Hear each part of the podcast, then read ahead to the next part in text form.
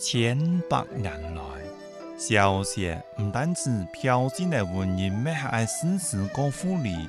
也浸润到为人们的日常生活中。六年新牌照，风来烧火炉，晚来见玉雪，冷烟一表湖。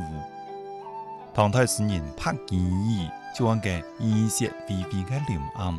桌上亲朋好友，眉如雅花，同心总唱；浓厚诶，贪绿诶米酒，上方诶，小小的火炉，天色将晚，雪意浅浓，能否一股寒沙，通饮一杯暖酒？海客家天气，小雪时节，有些七八分摄尚，有件客家少年还格里讲咩？十五日周七八六六三六六三还十分形象关客家语言。六是参茶轮间的滚筒